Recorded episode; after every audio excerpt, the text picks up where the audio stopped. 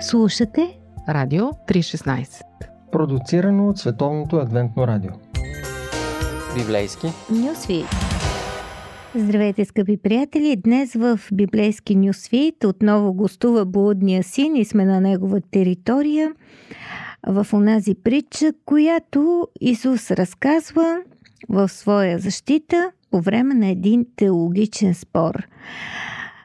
Богословите питат ти защо ядеш и пиеш с грешници? Исус отговаря, защото Бог прави така. И по този повод им разказва е, една притча. Ох, те чуват всичко и си казват по-зле, отколкото си мислят. Бог не просто яде и пие с грешниците, той се държи с тях все едно са царе. Откъде знам аз? От сцената в покрайнините, за която говорихме а, миналия път, посрещането на блудния син от баща му. А сега се придвижваме още по-навътре в тази резиденция на историята и ще видим, че това посрещане е нещо много повече. Той е един вид парад в чест на блудния син. Чатът на героя със себе си при свинете вече ни е дал поглед върху една реч, подготвена за срещата с бащата от синът. А синът му каза, татко, съгреших против небето и пред тебе, не съм вече достоен да се нарека твой син.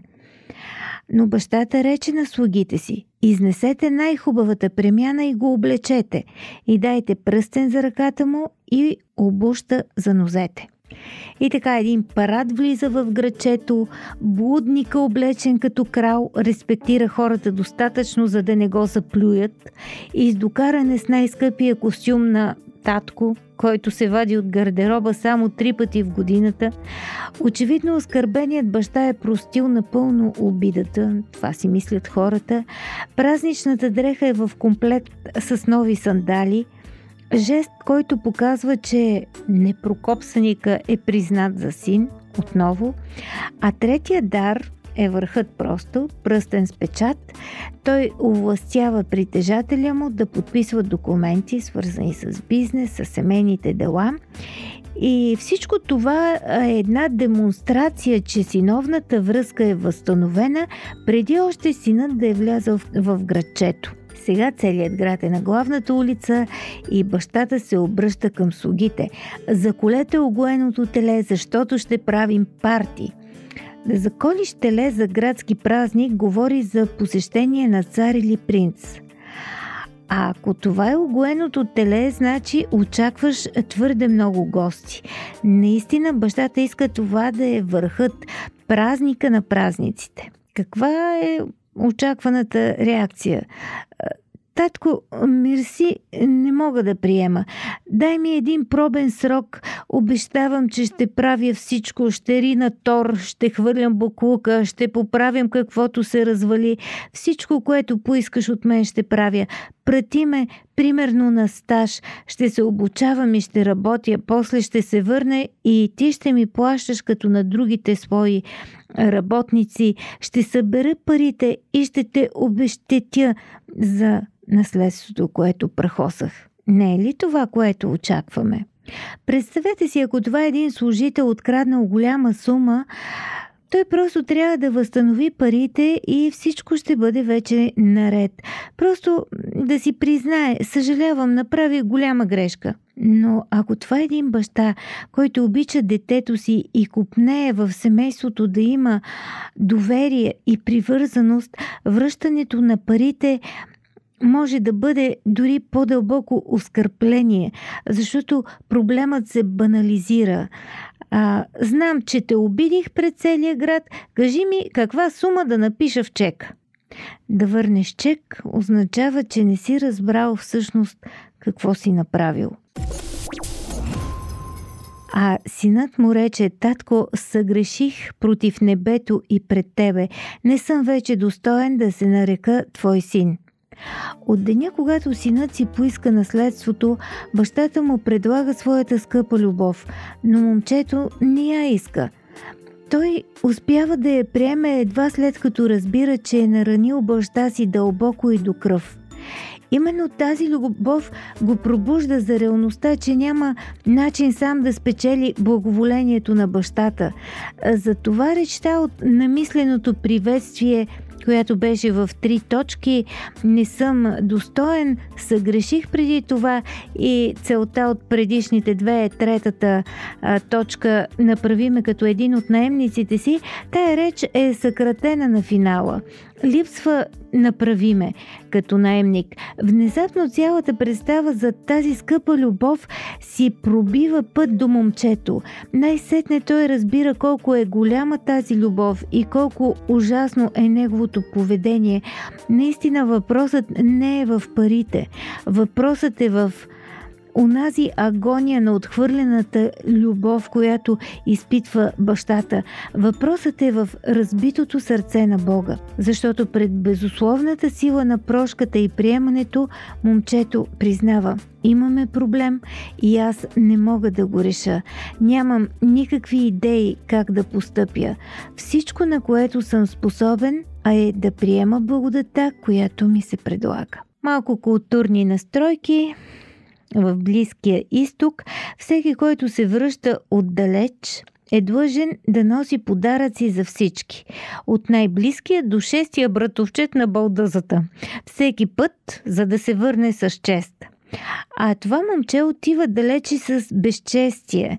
Спомняте си, продава си наследството, взема парите в джоба, пропилява всичко сред езичници, което е най-голямото дъно, и сега си идва без пукната пара. Градът е настръхнал срещу него неприятелски, а бащата го приема сякаш и направил нещо, което заслужава да бъде почетено пред цяло село. Парадоксална любов или някакво старческо оглупяване. Вместо да носи подаръци, синът ги получава. То не било дреха, то чехли, то сандали, то кредитни карти. Представете си, приятели, че сте в ролята на някакъв кошар, облечен сте в дрипи, спите на улицата и сте адски мръсни. Ще отидете ли на събиране на випуска по случай 20 години от завършването на университет? Няма да отидете. Защото всеки ще се появи нафукан с хубавата си кола, с наконтената си жена и ще започнат едни приказки за бизнес и почивки на Малдивите, от които ще ви се завие свят. На фона на чуждия лукс, личната мизерия изглежда още по-голяма. Затова ако сме в ролята на този а, кошар, няма и да ни хрумне да се появим на подобна вечеря. Но за будника това е единствената възможност да се докопа до някакъв хляб. И той се появява, но следва нов абсурд. Идваш като прошляк, посрещат те като цар, сякаш носиш диплома от Харвард. По пантофи. Предаване за семейството на Радио 316 колко ме обърква цялото това поведение на бащата, това разбиране, сякаш чупи нещо в моето разбиране, защото, да ви кажа честно, бих предпочела да умра, а, отколкото да се върна, ако бях тоя блудник. Щях да вляза, може би, по тъмно в градчето, да лазя край доварите, да умирам от срам. Ако може никой да не ме види, никой да не разбере, че се връщам а, в такава мизерия. А камо ли да бъда накичена като принцеса с всички привилегии на член от царското семейство. Ами това направо няма да го понеса. Не знам за вас, не знам какво мислите вие, но, но толкова ми се вижда абсурдно и, и да приемеш нещо, което ти не заслужаваш. Обаче според Исус това е смирение и за това се иска смирение, да приемем това, което Бог ни дава, което не заслужаваме и което наричаме благодат. И това е дефиницията му за покаяние. Това е много интересно, защото ние наблюдаваме тук един сблъсък на дефиниции за всичко. От една страна на богословите, от друга страна на Исус и а, също така има една трета страна на хората, които някакъв микс приемат а, за да дефинират нещата, но нашето сърце, а, разбирайте нашето его, нашата гордост, нашият ум ни казват друго. Ще заработя изгубеното, ще се стегна и ще се оправя, ще покажа, че съм човек на място, че заслужавам да ми се има доверие. Направи грешна крачка, но ето, признавам си и сега ще обърна реда на живота си. Може много хубаво да мислим, много да разсъждаваме, много да се задълбочаваме, но няма да стане по този начин. И ви го казвам от личен опит. Исус е много добър в това да говори за високи неща по-човешки. Обикновено виждаме го и тук в тази история. Той не разказва простички неща на простички хора, а взема може би една от най-големите истории за своите съвременници, за своите слушатели, свързани с еврейската идентичност. Това е биографията на Яков и я трансформира в тази семейна история, която пък непрекъснато се повтаря в живота до наши дни и сякаш с всяка сцена в разказа ни отваря а, един нов прозорец, една нова визия към реалността на Бога и Неговия поглед към нашите проблеми и ние виждаме различни дефиниции на важните въпроси за греха и спасението, за любовта, благодата, прошката, покаянието и празника. Ето, например, блудният син възлага надежда да се реши неговия проблем, точно когато разбира, че той не може да го реши, че нищо не може да направи, освен едно – да приеме предложената му любов. И именно това приемане Исус дефинира като покаяние. Спомняте си, ние говорихме за това, че в християнския свят се говори много, че покаянието е това да дойде на себе си. Но Говорихме предишния път, че всъщност това не е така, че покаянието е там, където те докосва любовта, а не там, където си пресметнал, че далече от Бога няма да имаш хляб. Това не, че не е правилно, безспорно, че е вярно, но да ти се щупи сърцето не е просто някаква сделка. Това е живот, връзка, дълбочина на осъзнаването, че истинския живот истинската връзка, истинските неща са у дома, при Бога. И така покаянието не се случва в чужбина, докато седиш и си мислиш, че животът ти е пълно дъно, че нямаш работа, че нямаш хляб и няма на кого да разчиташ. Покаянието е в покрайнините на града, когато баща ти те посреща, хвърля се на врата ти и те целува. Цялото ти здравомислие се разбива в тази безусловна любов, която не държи да види колко си благонадежден, как ще върнеш изгубеното, как ще се поправиш и едва тогава ще получиш доверие на кредит. Не това е Божият начин да ни обича. Това е Бог, който е наопаки с цялата култура на тежката стъпка и достойната осанка, на отмерения жест, издържаната дума и ние го виждаме в изблика на неговата собствена лудост, щастието да те приеме отново вкъщи. И не случайно той тегли ножа на огоеното теле, защото иска това да е празника на празниците, защото ти си се върнал. Това е всичко. Това е неговото щастие. Те така, нещата за малкия се променят, за блудника, за непрокопсания син, но проблемите на бащата не са свършили, защото големият праведника се връща от полето. Очаквайте неговото шоу на празника, следва продължение.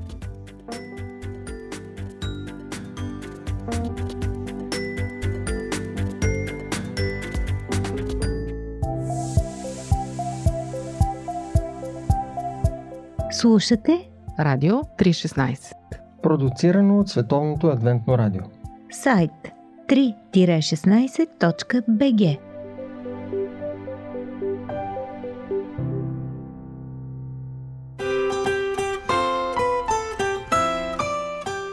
По пантофи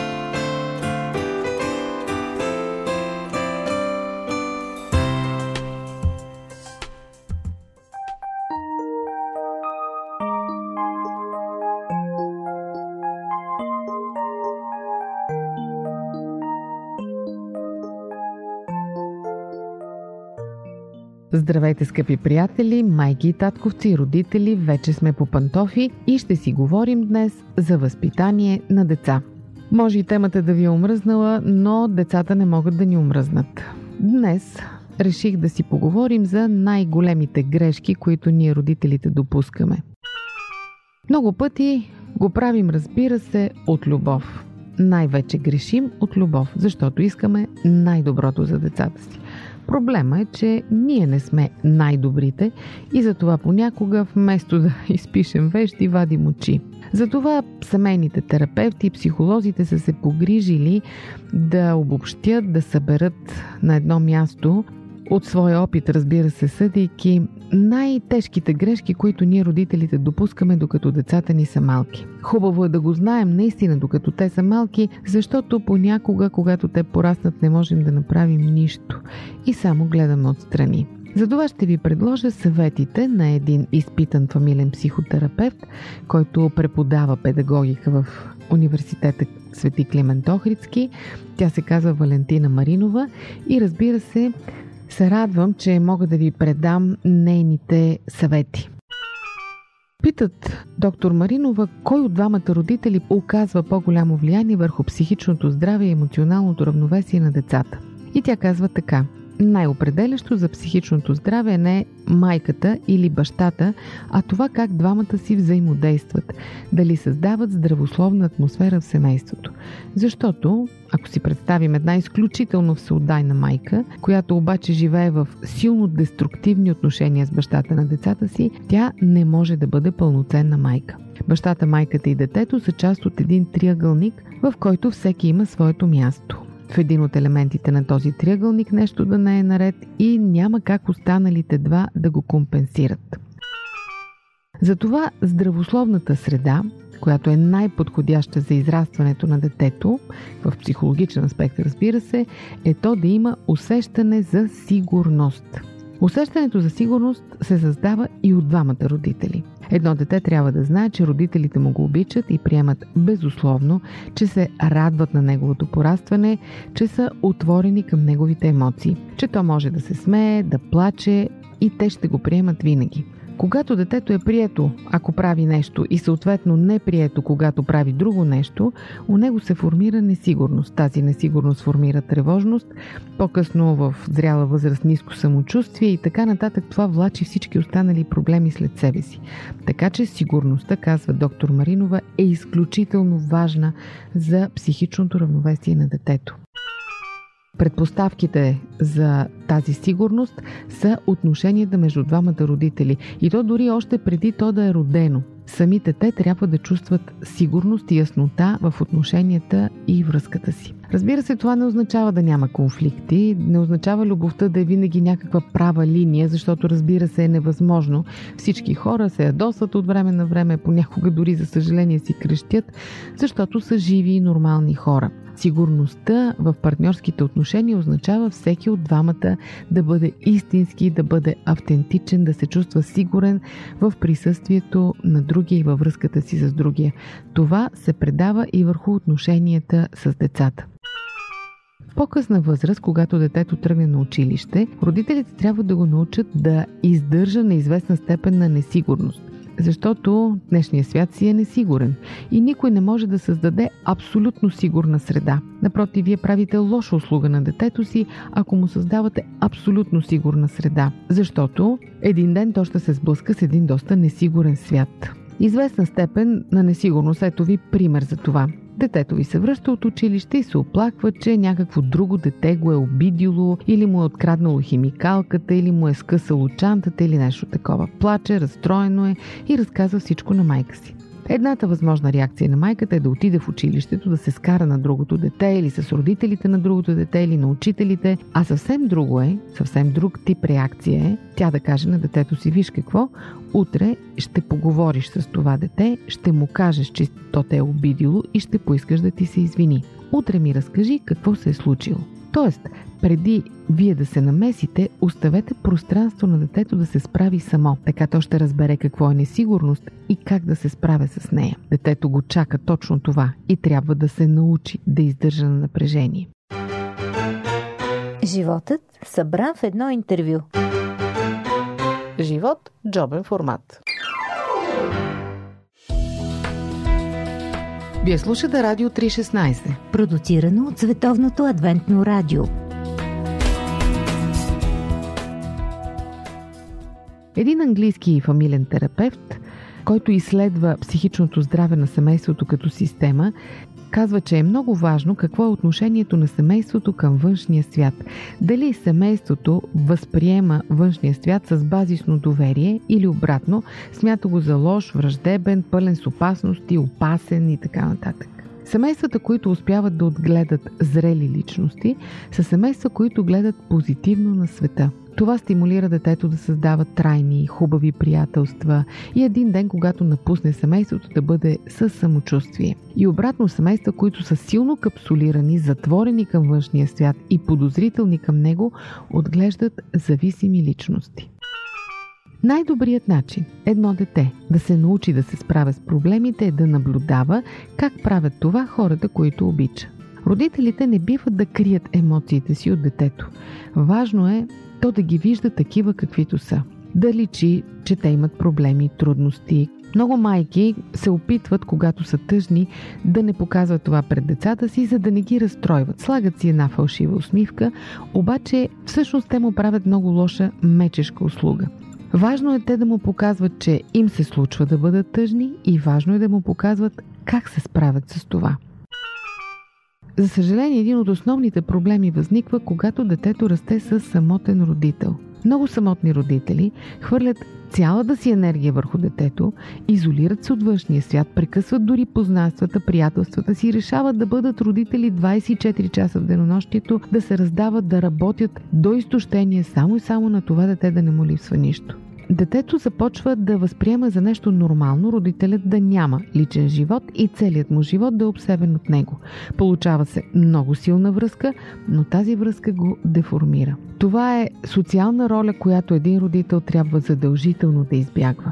Това в крайна сметка превръща детето му в една зависима личност, в плахи, в несигурни младежи, без самочувствие, без лични приятелства, без среда. Едно от най-страшните неща, казва доктор Маринова, които могат да се случат във взаимоотношенията родител-дете, е родителят да изравни позициите. Не забравяйте, казва тя, родителите са иерархично винаги едно ниво над детето.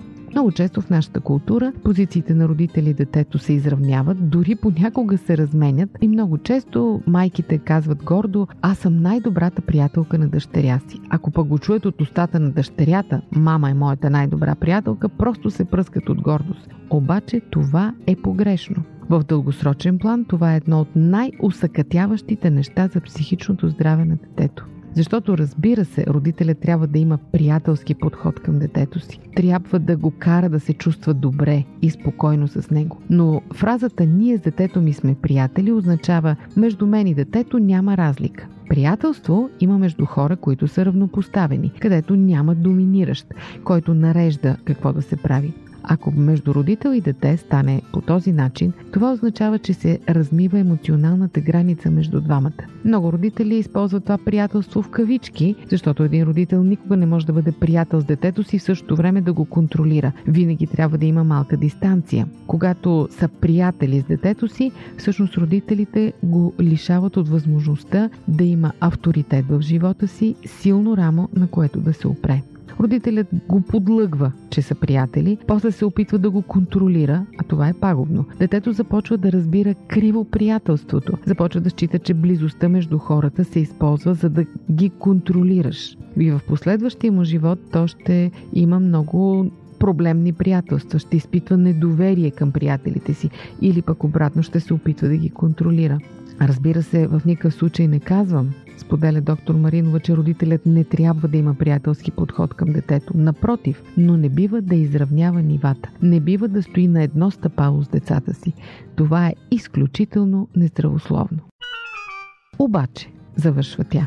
Няма нищо загубено, докато човек е жив. Докато сме живи, грешките се поправят. Непоправими неща няма. Стига детето да осъзнае достатъчно рано какви грешки са допуснали родителите му при неговото възпитание, срещите с други хора, контактите с други хора могат да излекуват това. Могат да му наложат обратно развитие на някои погрешно започнали процеси. Светът ни дава възможности, които семейството понякога не може. Освен това, вече не забравяйте, че е натрупан много опит в сферата на хуманитарните науки, на психологията, на психотерапията. И това е добър ресурс, който помага на хората да се справят с травмите от детството. Разбира се, това е най-важното. Децата ни да израснат психически здрави, емоционално уравновесени, за да могат на свой ред един ден да създадат добри и щастливи семейства. Всички искаме това за децата си, нали? Нека да им го дадем. Нека наистина да се получим от грешките на другите, докато е време.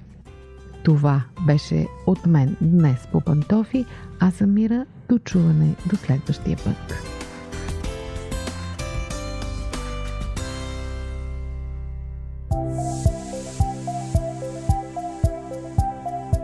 Радио 316 Продуцирано от Световното адвентно радио. Сайт 3-16.bg